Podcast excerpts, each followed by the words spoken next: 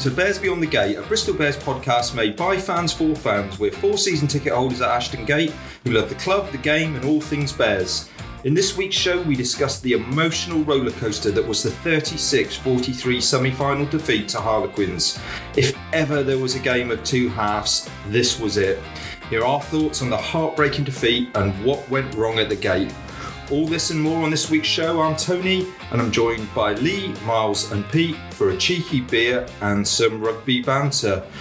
Well, gentlemen, uh, we'll we'll talk about the game in a minute, but let's uh, let's uh, let's just have a quick chat. But not on on rugby things or not on the game things. Uh, Lee, thank you very much for hosting again at your gaff. You're welcome, Tony. Good to see you, boys. And uh, we uh, we had a nice little uh, day at Ashton Gate before the game, didn't we? With the uh, the BBC. We certainly did. We got invited down, didn't we, by uh, Damien Derrick in. Uh, went up and down the stands for about 15 times and got about 10 seconds of filming out of it. So well worth it.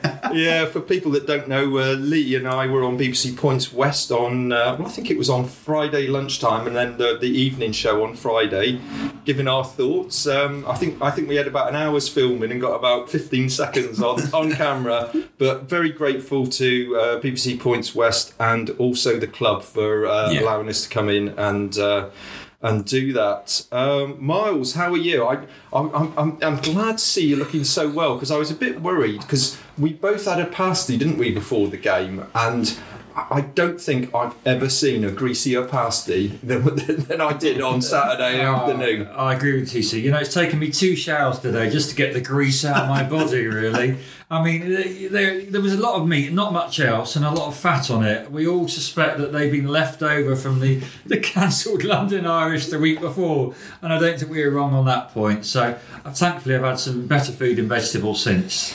Good stuff. And Pete, uh, well, I, it's it's interesting, isn't it, that Sockgate has rumbled on for uh, uh, another week, and uh, I've got to tell listeners, uh, he's stood here and he's got odd socks on. I mean, what is it with you and socks? if at least they're not like they're not halfway up my calves like the other ones were. And actually, Tone, now you mention it, I I did make a massive effort on Saturday uh, I, to to wear an appropriate pair of socks that went with my shorts down to the game.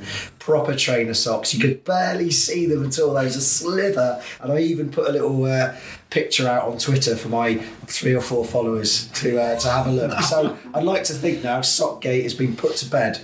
Right, yeah, I never quite got to the heights of Bobblegate, but uh, there we are. And uh, thank you for doing our uh, our final column of uh, of the season for, for the Bristol Post.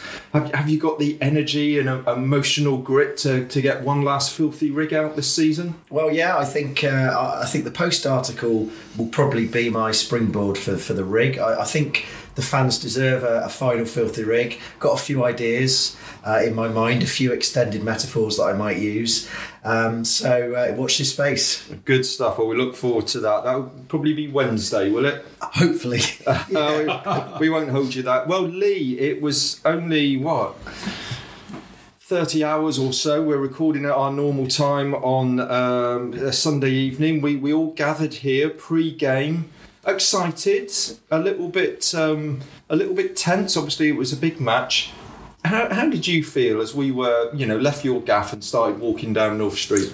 Well, I have to say, Tone, and I, I really don't know why, but I actually felt more nervous. And I said to you tonight when we were walking down North Street, I felt more nervous than I've done in a long time. And I, I, I don't know, I, I just had a little feeling that something wasn't going to go right today. And, you know, I made sure I had the lucky pants on nice and early and, you know, kept to my, my pre match routine.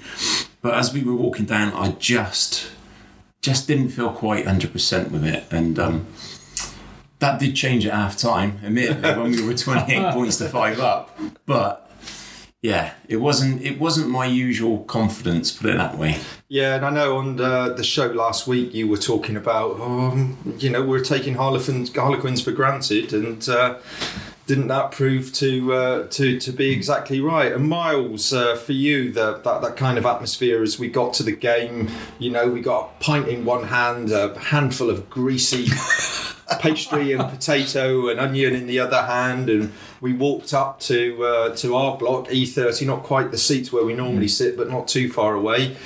How was your confidence levels, and especially seeing the team that we put out? That's that that 23. Yeah, I was super excited. I mean, Pat uh, had tough choices, didn't he? Choosing that 23. Uh, you know, it didn't agree with some of the, the uh, selections we chose in our podcast last week, but that's his job. He's the boss. He can choose whoever he wants. And obviously, some people had impressed him during the practice that week that maybe we wouldn't have chosen. Uh, but, you know, the service was looking fantastic. The team was looking great. It was all set for an amazing game. Yeah, and Pete, um, obviously the one change from Friday to, to match day was uh, losing Dan Thomas to uh, dead leg. Uh, was that an omen, do you think? Or did, did, did we have very capable cover and it didn't really make much of a difference? I think all fans would think it was an omen because he's such an important player, but realistically, we shouldn't think that because we've got a squad and, and the squad is supposed to work. Um, in hindsight, it was a moving disaster not having Dan Thomas, I think, but there you go. But just going back to what you said about the feelings before the game, the trouble is, it's knockout rugby, and the trouble with knockout rugby is you know you're going to have one of two emotions after the game. You're either going to be ecstatic or you're going to be disappointed and miserable. And I think that affects the way you feel before because you just want to know, in a way, what's going to happen before it happens. So it's a different sort of feeling than a league game when there's always another one to come. So uh, yeah, mixed feelings. But I must admit, like the boys, when we got there, I saw it. The, the pitch was lovely. The team was out. I, I, I felt pretty confident. And, and as Lee said, at half time, even more so. Well, just for me as well, I, I packed up work, whatever time it was, half five on Friday. I thought, this is my big weekend of sport. England are going to batter Scotland at Wembley, and the Bears are going to have a triumphant march towards Twickenham. And then the little omen for me was that that terrible England performance, really. Um, and I just thought, oh no, is this going to be one of those weekends that it's it's it's just going to go wrong? But Lee, what what a start! What a start! Earl scoring that try um, after uh, seven seven minutes. Um, it was incredible, wasn't it? We um, they big kick down our end of the field. Piutau takes the quick throw to Uren, swaps passes, runs straight through their um, their defence, pops it out to Earl, scoring the corner. Happy days. Yeah, I'm glad you described it, Tim, because I have to admit, I think I was so nervous during that game that I just, and I couldn't, I had subsequently, I haven't been able to watch any of the highlights today because it's just too raw for me. But it was, I mean, that start, I mean, you know, I know we just said we missed Dan Thomas, but actually Earl stepped up. I thought he was really impressive.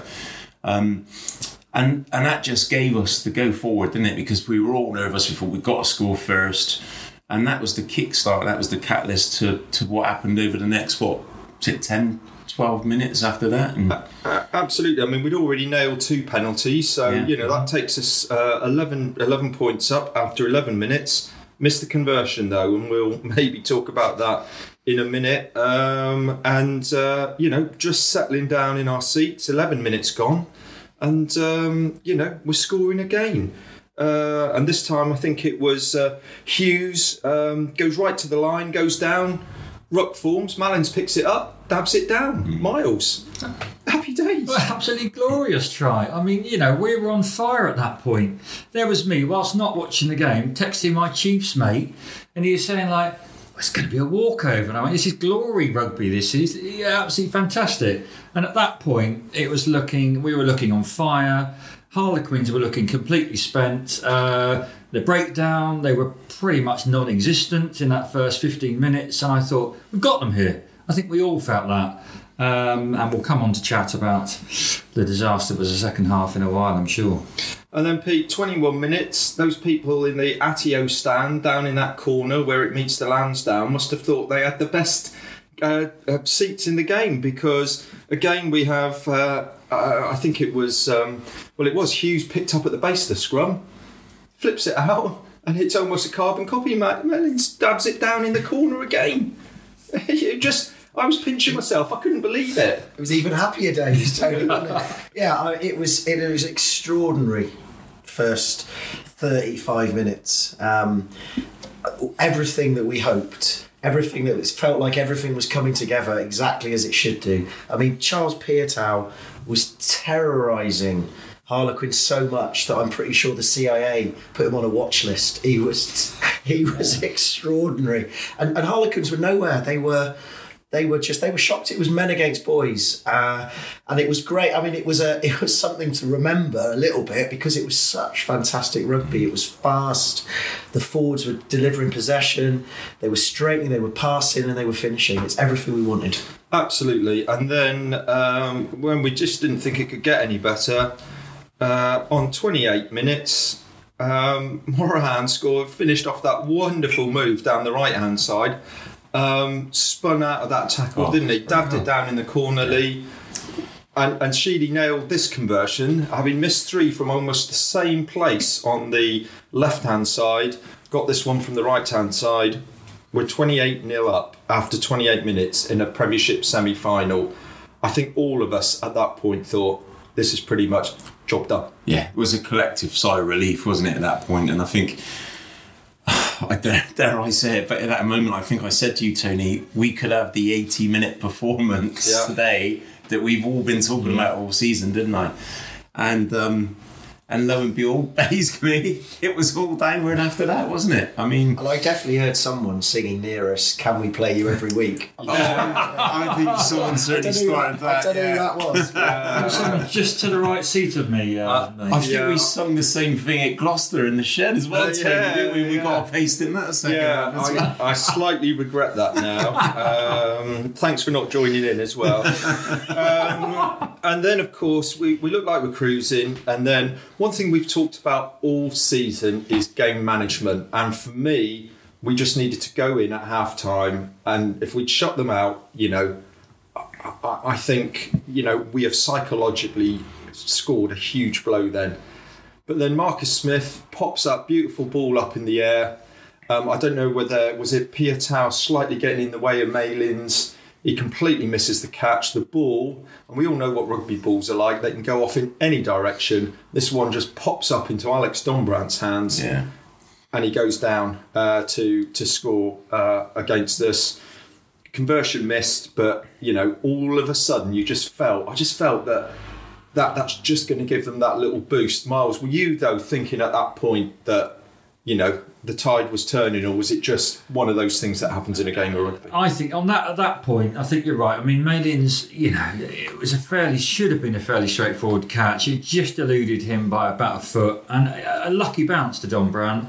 Uh, and he was just too quick to catch, isn't he? He's a bit like Simmons, really, a massive number eight, but he's he's fast. Yeah, I fell on that point. Lucky bounce to the ball. Um, it, it didn't show a massive really change in the game, in the direction from that point. So I thought we're still all right. You know, plenty of points ahead. We'll be fine.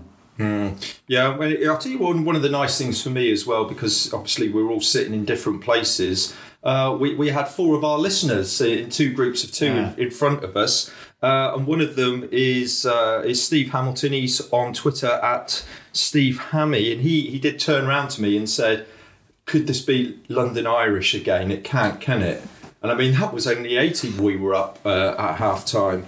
Um, so we, we were all chatting at half time, Lee, weren't we? And we just said, right, this is about game management Yeah. now. We just need to control the game. Um, and then what happens? Second half kicks off, uh, and they they score on 41 minutes. Yeah, I mean the thing is, we kicked off the second half and we just did exactly the same as what we did in the start of the first half, didn't we? We went on the attack again, and um, and yeah, subsequently Quinn's got the ball, went over in the corner again, and then we're starting to think, well, you know, that wasn't the greatest game management, but we've still got a lead. We've still got a significant lead. If we get back on it now, we just keep the scoreboard ticking over and we score a few penalties every now and again just to widen the gap out again. But the game management thing, I'm getting sick and tired of talking about it, to be honest, because I mean, how many times have we mentioned it on the pod all season? And this is games that we've won or come back from. But, you know, if we haven't learned by now, when are we ever going to learn game management? I, I don't get it. And Mi- Miles, yeah, absolutely. Surely this was a time where it was all about territory and possession. We didn't need to go out there and, and break records on the scoreboard. We had the advantage, um, but we still started I don't know, the, the kicking game didn't seem to be on point. You know, how, how were you feeling as that tide started to turn? And of course, their, I think their their third try that came very quickly after, I think it was on 48 minutes. Um, Uren, he, he basically had to hurdle over an offside Yeah. player. Throws the pass. Atwood kind of sticks a hand out. It bounces in the air instead of going to Siale Piutau and, and, and they walk it in. At that point, you just thought, Ugh. You know, those catches on, on the nuclear buttons that you have to flip it over before you can hit the button. At that point, I could just see that catch being flipped over. Yeah. Um, but yeah, I mean, how, how were you feeling? That that was three tries in what about fifteen minutes either side of half time. Yeah, very nervous. You know, it, it was nearly a carbon copy of when Queens were here in the league, weren't they? Where Uren rushed through a hospital pass to, to Benno on the line, fluffed it, and Danny Care just spanked it and touched down. Again, Uren was okay. He was rush defence, stroke a little bit offside, you could argue. Uh, again, a terrible pass, really, a, a, a hospital pass to Atwood. And then Chisholm just easily picks it up and bangs it over the line. He'd only be on the, be on the pitch about 30 seconds, hadn't he? And that was very worrying. I think, um, you know, the tide has started to turn. Their peckers are up. Uh, their defence was a lot better and their attack a lot better. And at that point, I think we all started to worry. Well, I'm just sorry to butt in, Mars. I just wanted to say at the point, it, I think it was at this point then, you were saying this reminds me, Pete, when you were at the England Scotland game, when England were 30 points up at half time. Yeah. And it did have, it definitely did have tones of that, didn't it? And I think at that point, in that stage then, you're kind of thinking, we all know that momentum is big in every game, but especially in rugby, and we had lost that momentum completely then. That swung, the pendulum had swung full full tilt, and I think then we were really starting to panic, and we were thinking more about holding on, weren't we? Oh, absolutely. I think we, we got the three points, hadn't we, Pete? And then uh, and then they they scored the next try, and then lo and behold, on, on seventy five minutes, they, they run in the fifth try to to level it up. You know, I had everything crossed that Marcus Smith was going to miss that conversion. Just give us a bit of hope, but thirty one all at uh, at full time. I think realistically, it was only going in one direction, wouldn't it? Yeah, you say that, but I mean, yeah, the second half went like you've said. I mean, I think the third try Miles alluded to that was when that was when I felt now this is slipping away. This this is like sand in our fingers. This is going, but we still had chances. We still hmm. had chances, and we had chances in extra time when bodies were littered everywhere. And I think in the end, fair play to Quins. That second half was was extraordinary. I mean, we left the door open for them, but they did pile through, and you've got to give them credit for that. But they still had gaps. We still found gaps. We just there was a there was a right towards the end of the game. I seem to remember we were down in their red zone. We just couldn't make it happen, and. Um, and then in extra time as well, I think boys, you remember that rolling maul that was in front of us. That we got that rolling maul going With about two or three, three minutes, to go, and we'd gone, and, it, and and everybody was in it apart from Sheedy. And I'm convinced, you know, they were playing for a penalty. I know, and, and oh, well, I'm not going to go into this, but I convinced there was a Quinn went side entry. How many times do you see the ref put the arm out after about anyway? But then, so we had. I mean, you're right. There was there was a, a sense of inevitability, a sense of doom. But you know, every now and again there was a little chink of light, wasn't it? It was so, it was a nightmare because we were down and then we were up and then we were down. It was it was difficult. And also, we've had that during the season as well. We've had times we've we've had so many comebacks this season. We've had times where all it's all been doom and gloom, and all of a sudden we've scored two tries, three tries out of nowhere. Hmm. But this was this just felt different, didn't it? I mean, it, it felt different because there was so much at stake, and it's so hard to be positive. I mean, I was you had a go at me because I was saying, okay, well, if we draw, what's getting to get? Just think about winning, think about winning, and you're right. But it's so difficult in knockout Yeah. because you know it is so. It's only one thing or the other. There's no next game to learn from or next game to to to uh, to develop it. So, yeah, I mean. It's difficult, Tone, because the stats suggest that we were slightly on top the whole way through, even even the whole game. So Well, that's it. I mean, possession, we had 56%, territory 52%. We made 840 metres to their 665. Um, you look at virtually all the stats, and I think I, I think we were ahead. Um, and I mean that that extra time. Um, obviously, they they scored first.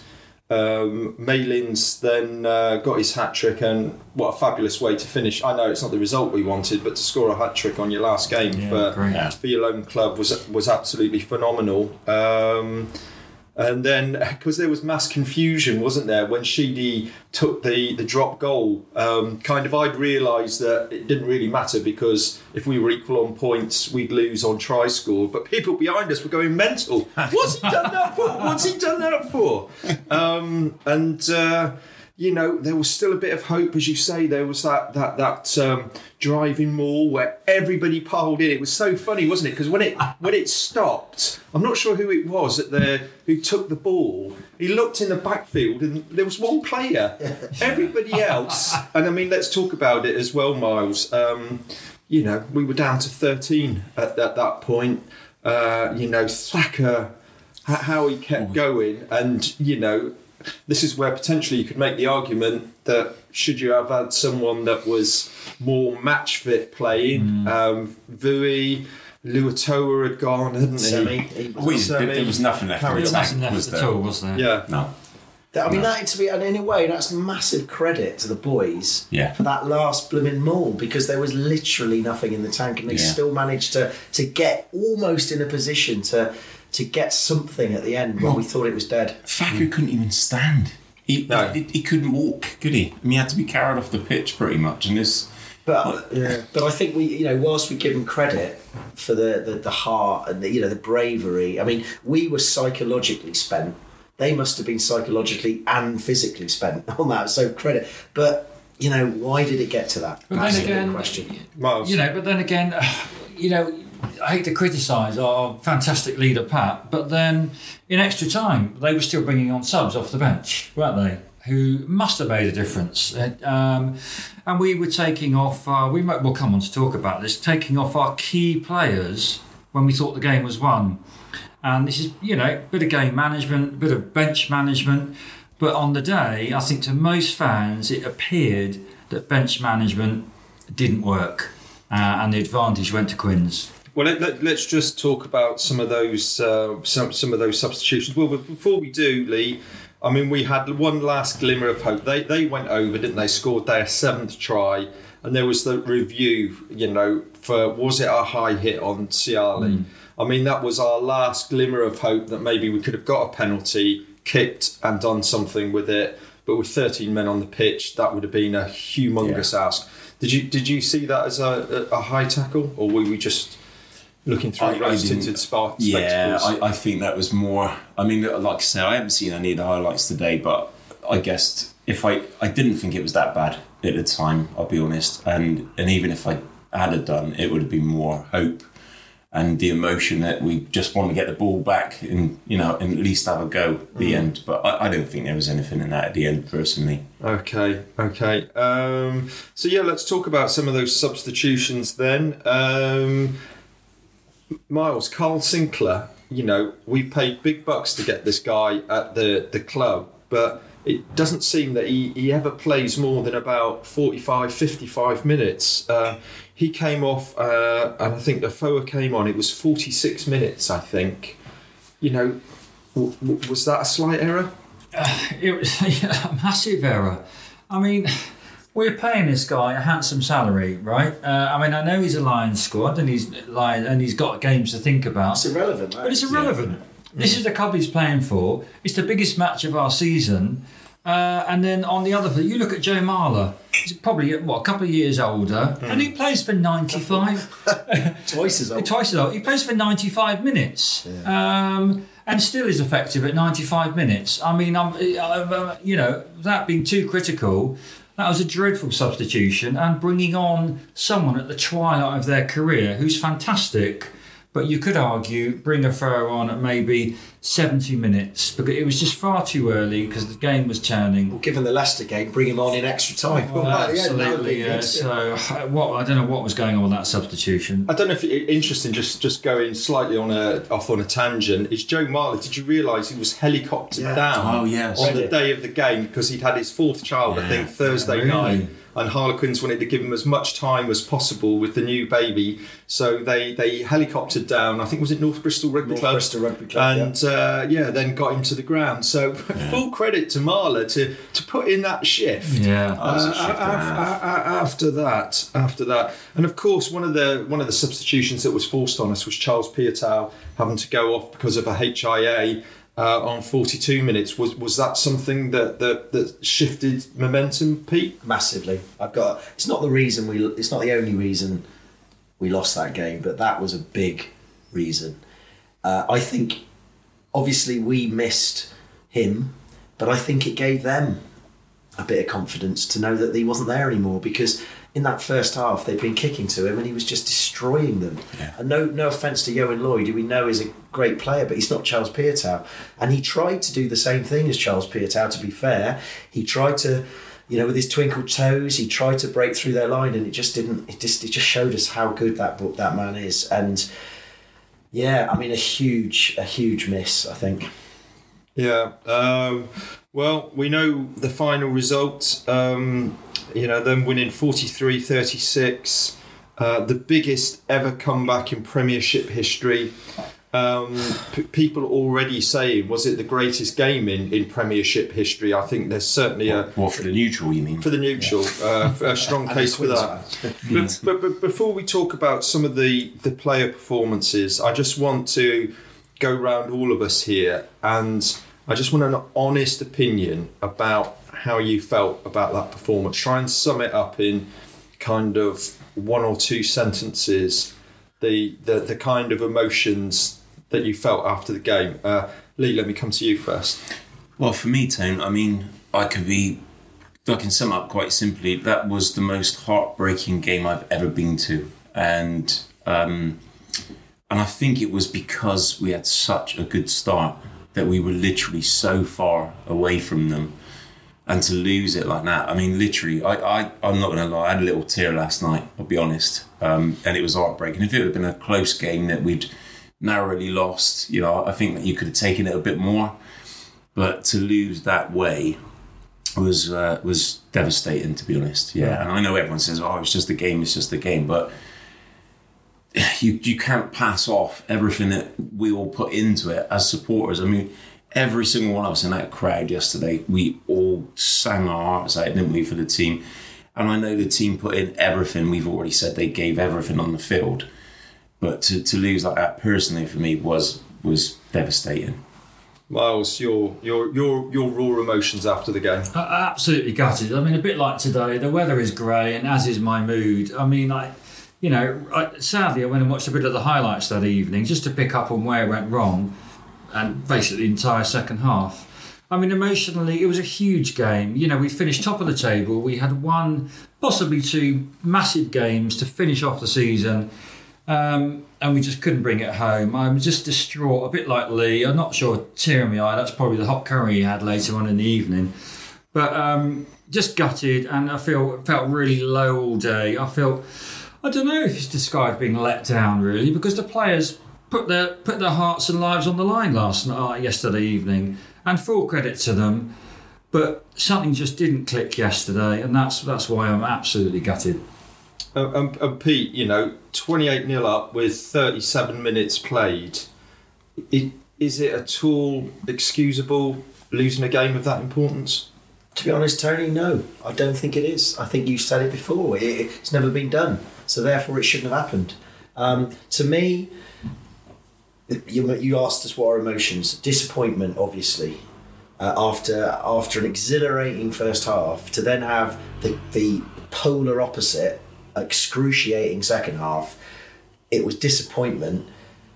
There was pride, I've got to say, because I, I don't think we should blame players' efforts, but we can have a go at the system.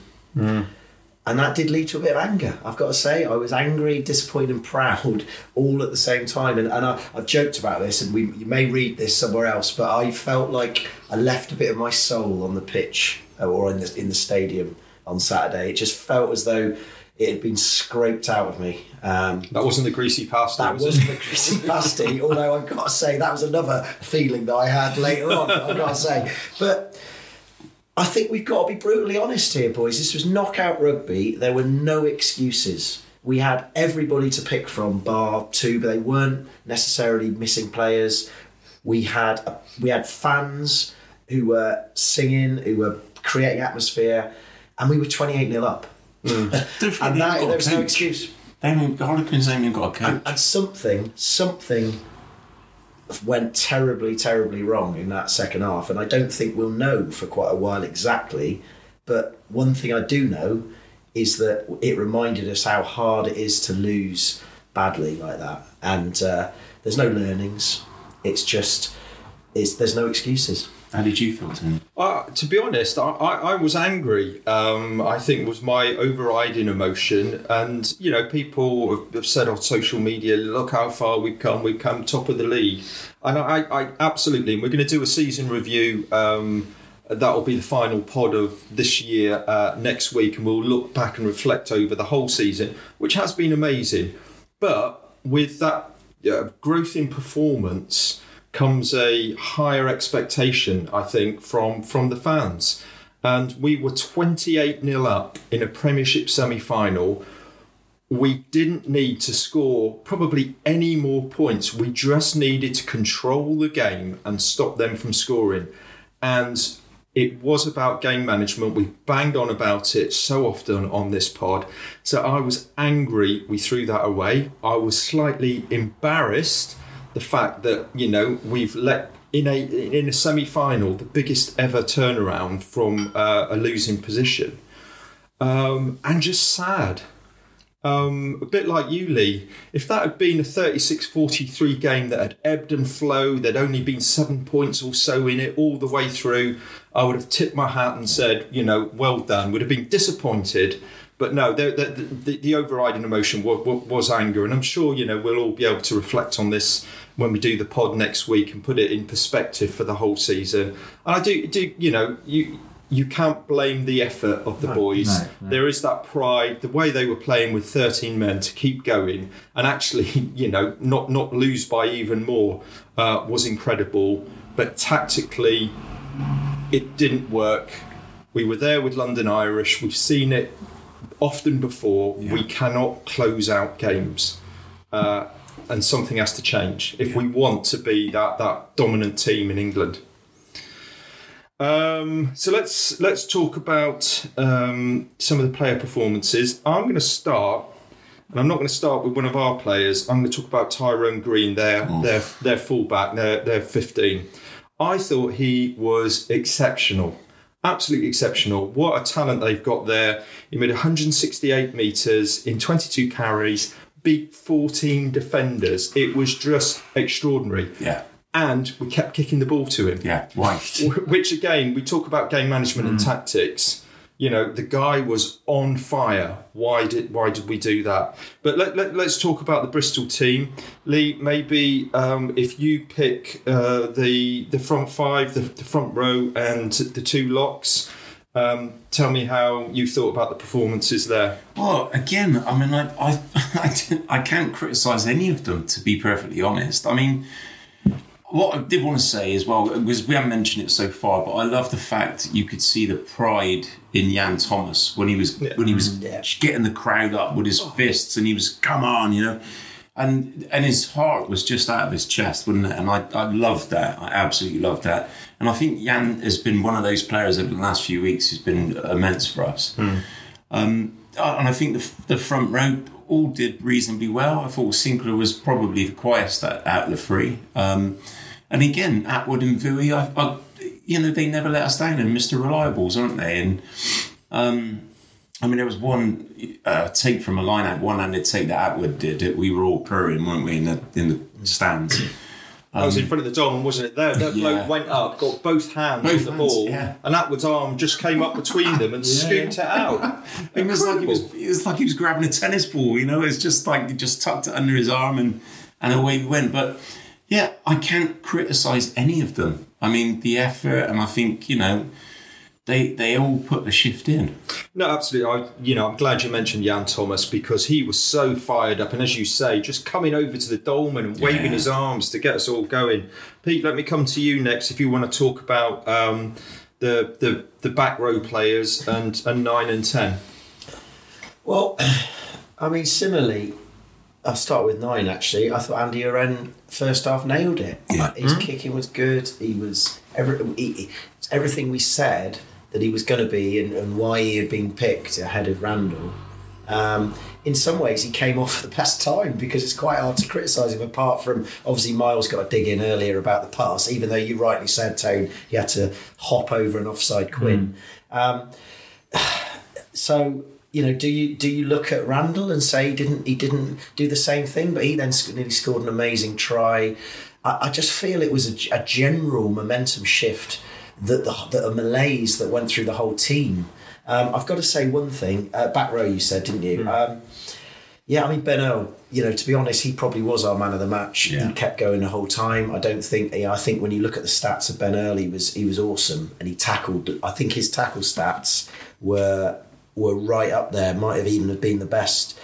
Yeah, seventeen tackles. His the uh, his uh, opposite number only had 14, 40, 69 meters against. So he did nothing wrong. Ben Earl did nothing wrong, um, and I actually quite like the fact that at the end.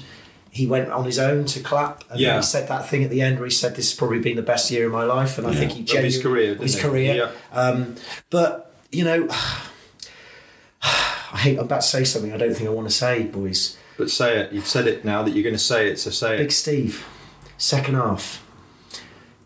Did he do enough as a captain to, to get the team back on track? I, I don't know. I, I, feel, you know, I feel humbled. I can't really. Why should I criticise a bloke like that? And I'm not really criticising him, but but maybe he was a, a victim of our of our substitution strategy because he went off or got substituted too early in a way because then we had our old nightmare with we ended up with two hookers on the in the pack. And uh, Steve I, I don't know. I heard him on the scrum in the week talking about the game and you know he talked very um, uh, very clearly about how you do it. He was very level-headed about what happens in a game and what you have to do. And maybe you know I, I, I don't know but he's the captain and we But- lost a game But was that tactical or was that an injury? Well, I thought I thought he was going off injured. He seemed to, he seemed yeah, to be. He always looks injured, doesn't he? yeah. I, when I see, him, see him walking down the street, he looks injured, Tone. But he went off on 62 minutes. Uh, Jake Heenan come on. They they'd already swung the momentum and they they they Yeah, they'd yeah. scored the three tries in the second half that's what I'm already. saying, yeah. But he was on when the momentum was Oh, going. abs- absolutely. Yeah, You know, and we, we he is captain fantastic. You know, a single person can't necessarily change it. So I, I don't know what I'm saying really, but No, something didn't work. I, I agree with you, Pete, but I do, but I, I do think, like Tony just mentioned, then I do think there was an injury or something because we, he hasn't been like that all season, has he? And No. you know, and I, I it, that guy literally carries the whole team. But, but most he did in the first half. I mean, you know, Yeah. we're not criticising. I mean, No. everybody played well in the Yeah. first half. Oh, They had their, yeah. one of their best games in that first 40. I, I personally think that's an injury to Luatua. Yeah. that, that's the reason I'm he came sure off. Yeah, and then then of course Hughes went off, didn't he? Um, I think that was 65 minutes, but was replaced by a by a hooker then because Yeah. you know the bench was empty, and then we had a scrum with uh, two hookers, one of which could could barely move. Miles, let me come to you for um, the the kind of wings and the uh, the the the back five, if you like. Um, how did you rate those performances? Malins, Piutau, Radradra, Morahan, and Charles Piutau. Yeah, I mean, um, Piutau was sublime. I think, I think, as Pete suggested, really, the minute he came off, it was really a game changer. Char- Charles Charles Piutau. Pietau, sorry. I mean, the twinkle toes that he's got and the uh, dominance in the game and what he does to oppositions is scare them because he can just do anything from anywhere. Um, he was fantastic. Yeah, the wings. I mean, Morahan's try was fantastic. He did nothing wrong. I and a great try-saving tackle as well, well. absolutely. Yeah. You know, and really, we've said that. You know, potentially Malin Zavel have, have had the, one of their best performances in a Bristol shirt. Sadly, it's their last, but the boys really just turned up and just smashed the field. Really, you know, just amazing. Um, I mean, you always, uh, and you know, in the centres, um, do you want to talk about that as well? Yeah, I mean, yeah. okay, Sheedy didn't have didn't have his best game. We'll chat about, a bit more about this. I mean, his kicking was off. I personally don't think if you have three kicks off exactly the same spot, you should miss all three. I mean, come on, this is the biggest game of the match. He's had plenty of coaching, plenty of practice. He's had coaching from Wales. That's not acceptable. You should get, you know, Miles. it's- No, it's- it's, it's- fair comment. It's fair fair, comment. comment. You I'm know, going to back him our, you know, our emotions are running high. You know, it's three kicks in the same place. Why aren't you getting one, if not two? That's his prime job. And his game management, I thought was a bit off par as well. A few little grubbers he could have thrown through, which he didn't. Um, and that was the difference on the day. In the second half, Marcus Smith came alive. In the second half, I felt like Sheedy went to bed. But, but can you quantify that? Do you think she? I mean, are we just talking at the point when Quinn's had started taking over the momentum? Well, maybe, but maybe when life gets difficult and the other teams come alive and put a lot of pressure on, mate, is that where Callum starts to struggle? Um, and there is no real, you know, there's no. Uh, could you say there's no, is an adequate or equal backup to him? Should he get called up for Wales or injured? I don't think there is, and I, I'm a bit worried really about when you know games become tough. Game management needs to change, and it doesn't really with Callum on the pitch. Lee. Yeah, I think Miles has got absolute genuine points there, and I think actually, I I'll be interested to see if Tom Whiteley actually plays at ten for us more. No, I, I, I don't think so. He's, You don't he's a think so? scrum half. He's a he's a he's a backup ten. Mm. I, I, I, I sorry, Pete. Go on. You I want? was, I was just going to say with Sheedy, I think I, I feel in his defence, you know, y- y- you're not an isolated player at fly half. You are part of a system which includes your number nine and it includes your pack. And if your pack are giving you front foot ball and front foot momentum, then you know it's a lot easier. And when you're when you're not getting that, it is very very difficult. I think for a fly half to to change a game massively when you're on the back foot. And, it, and I don't think it, I, I, I, you know, this is based on no substantiated evidence, but I would suggest that it's quite unusual to find some that do.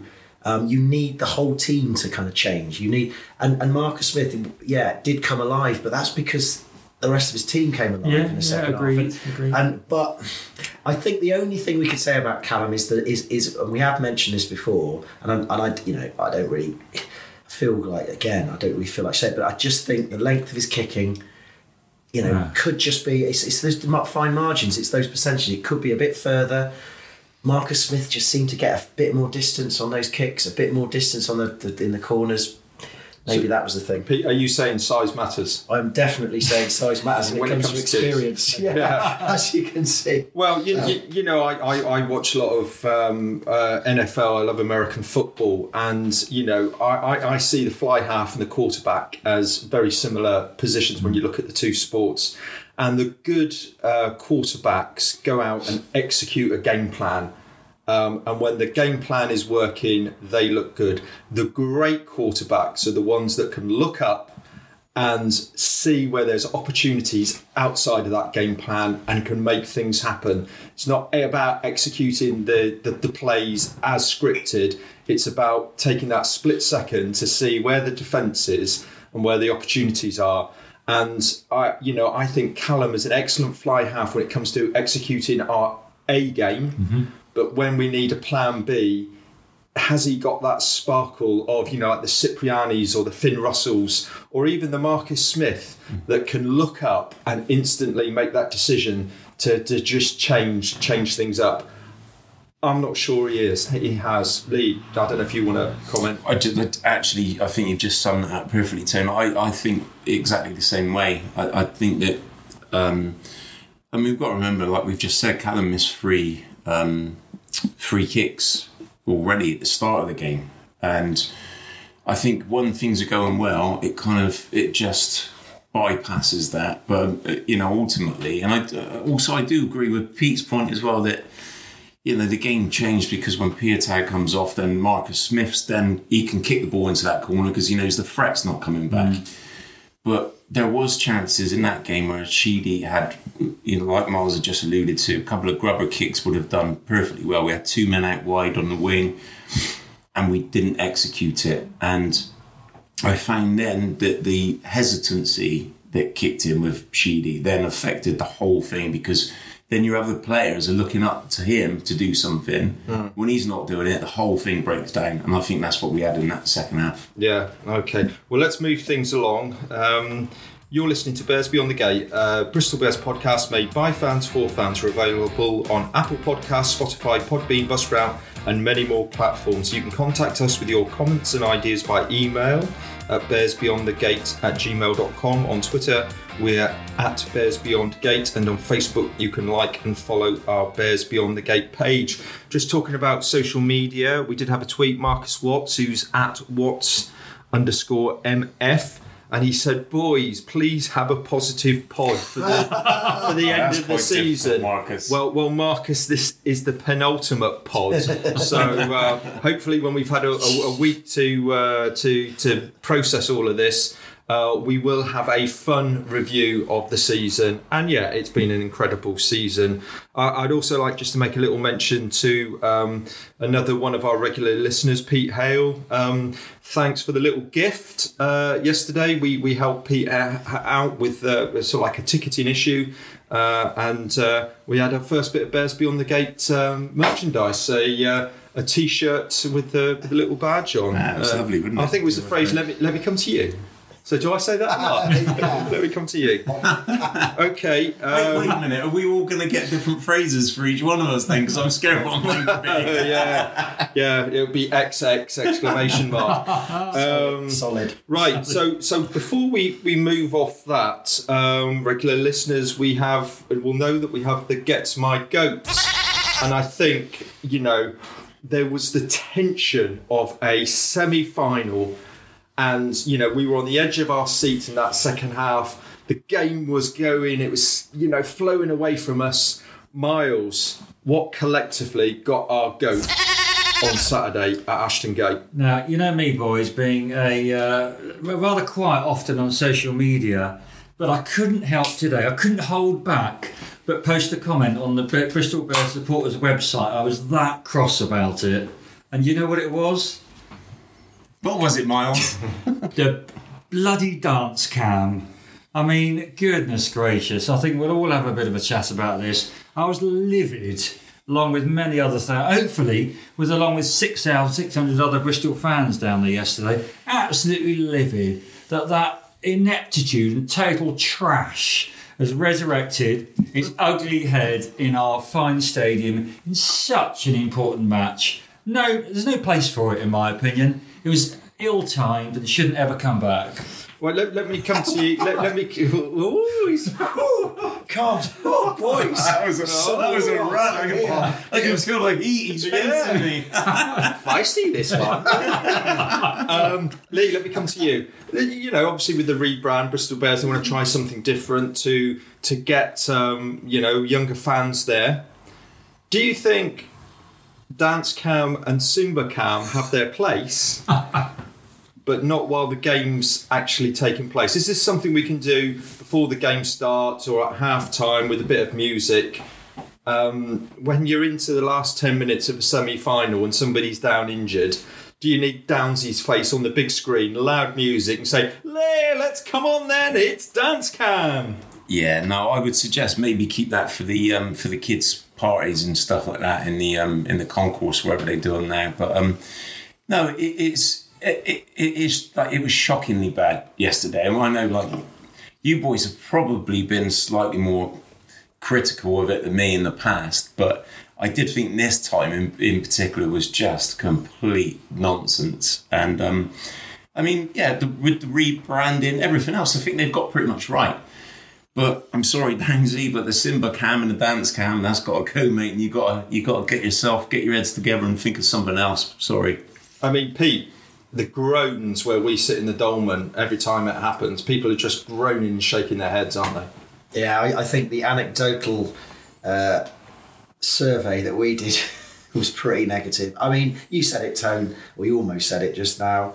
Um, a time and a place. And that ain't the time and that ain't the place Yeah. when you're just unravelling in a semi final. Uh, I, I, maybe Downsy in his defence would say it's written into his contract. He didn't want to do it. He was being forced by his producer and like literally pushing him onto the pitch. But I don't know. Lee, you want to. I just want to quickly just counterbalance that on a positive note. I actually thought the music yesterday was bang on point. Yeah, I mean, we good. were. I know it's like when we were twenty nil up, we were twenty eight nil up. We were uh, we were all having a good time anyway. But the music was on point, yesterday, and I would just you know just a little bit of positive spin on it. Okay, okay. Right, let- just before we um, just before we, we leave this weekend's events, um, obviously the other semi final was Exeter against Sale. Exeter won forty points to thirty. Um, I'll go around each of you in turn. Start with Pete. Um, who do you want to win next weekend in the final, and who do you think will win? Well, I want Harlequins to win because I, t- I went on the Harlequins podcast and said that I wanted them to win if we lost. Um, but I fear it's a, it's going to be it's going to be Exeter again. I think they've timed it to perfection and they're just masters masters of managing, and that's what we've got to be. Miles. Again, I'd love Quins to win. They came and played their sort of style of rugby in the second half, and they undid us. Um, and their passion was great. The fans' passion for only 500 Yeah. supporters there was Yeah. fantastic. Big shout so out. big shout out to the Quins fans. But I think uh, you're right with Pete. I think uh, there's not. I, I think there's very little chance they're going to uh, win next weekend, and I think Exeter. I hate to say, are probably going to pummel Quins. Lee. Well, I'm sorry, my old mate Paddy might be listening to this, Paddy and Yvonne, but um, I want Quins to win as well. I, I love the brand of rugby, and I thought the way they performed yesterday and to back the guys up, the, the fans were, were absolutely brilliant. And I'd love Quins to win it, but ultimately I agree with the lads. I think Chiefs will completely dominate, and Quins have obviously got some tired legs as well from this mm. week, so. I think it's all set up for Chiefs to win it quite comfortably. Yeah, I can, I can see parallels with the World Cup when England had that fantastic semi final win against New Zealand, but then didn't perform in the final. Uh, good luck to Quins. I'd love to see them win it, but I can't see anybody beating Sale at the moment. Uh, Exeter, Can I just say, is am I right? Is it six in a row now? six finals in a row, Now, yeah. That is something that is very, very important for us to remember because that is where we want to be. Yeah. And that shows us something about Exeter that we've got something to aspire to still. We- We've, we, we think we, we've got their number a little bit, there's no doubt about it. We've beaten them twice at Sandy Park, but that is the key. And that goes back to everything we've said about game management and all this sort of stuff. But fair play to them. Six in a row. Absolutely, but when you think going back, what's that, 10 or 11 seasons now, they didn't get to that first one for about Yeah. five and, and years. that's what I'm saying. Let, let's Yeah. put a positive spin Yeah. at the end of this this Yeah. kind of slightly Sombre. difficult difficult one. Is that we're three years in. Yeah. And we almost we're, we're upset about not quite getting there, we, and for the second time in two seasons, we can do this. We've got the right ideas. No, a- a- absolutely, absolutely. Um, okay, just just moving on then. Um, obviously, we're all bitterly disappointed we uh, aren't going to have that trip to Twickenham next weekend.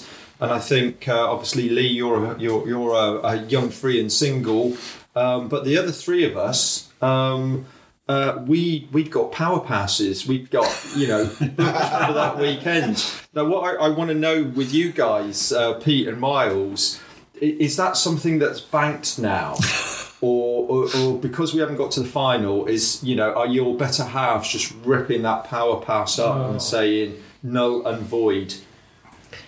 Miles, Uh, you know, to be fair, I had sort of banked uh, a Bears Beyond the Gate uh, night out next weekend, whether we were going to get to the final or anyway, not. tell us what you're doing next weekend. Oh, I might have to go camping with the wife, with the wife and kids. I almost want to go to Harry Potter World with Pete now, um, but uh, well, I'm sure you'll come game away. Harry Potter World is irrelevant because that was Sunday. That was always going to happen. I'll tell you what, Tone. Me, I still have the afternoon banked. Uh, but as a true pro, I've I've already volunteered to do a bit of uh, cricket umpiring on Saturday morning for the school. Having said I couldn't do it, I got onto the P department and said I, I might be free. Obviously, we have to negotiate the contract and that sort of thing. um, so I kind of feel like I need something to do. But the afternoon is, is, is still banked if you've got any offers on the table. Lee, Well, I think this is a perfect way of getting towards the end of the podcast. We just mentioned cricket then, didn't we? Can we mention the fact that someone got diamond duck? He did last week. did that last week. Sorry, boys. I was on the Jamesons last week. So. Now you mention it, Lee, we also then went on to talk about the fact I got 34 not out in two wickets. There we are. I knew that really. Just, just kidding, boys. okay, okay. I'm not. I'm not sure about my pass. Whether it's. Uh, I'll have to look Still at the small, small print. Whether there was an expiry date on it. But, um, yeah, not too hopeful. Um, couple of other things to round up. Then um, it was the second leg of the cliffhanger that was the championship playoff game. And uh, yeah, Sarries won 57 15. So uh, they'll be back in the 13 man premiership. One thing also we, we saw this week, but we'll talk about it next week, um, was the the revamped Pro 14, which is going to be the, what's it, the United Rugby Championship? Yeah. and we get the four franchise teams coming in from South Africa. Let's pick that up next week.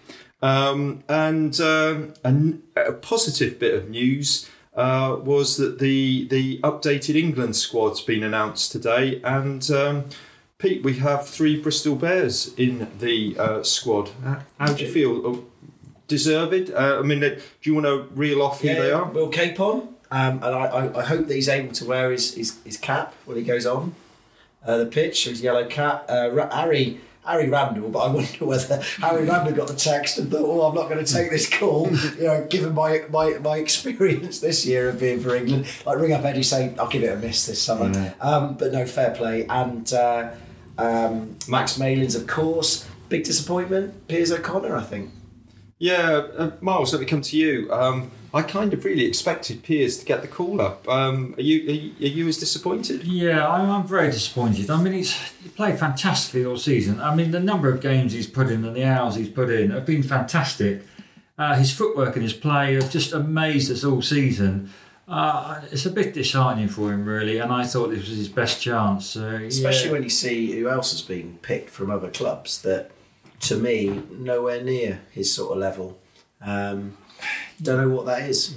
yeah. Lee. Well, I just wanted to say, don't forget. I mean, Piers O'Connor qualifies for, I think, is is it Scotland, Wales, Ireland, and Australia as well. Yeah, uh, it's definitely England, Ireland, and Australia, and there is a there is a fourth one in there as well. So, I mean, if Eddie Jones doesn't get this guy involved soon, then I'm pretty sure one of the other uh, international teams will. And you know, it appears that Connor is absolute quality. He's he was up with, um, you know, he's one of the players of the season, isn't he, this year? So. He's definitely get, get get snapped up by someone, whether it's Eddie Jones or one of the other um, international coaches, I'm sure.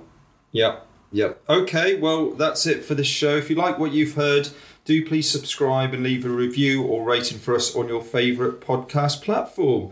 We'll be back next week with our final show of this memorable year as we review the 2021 season.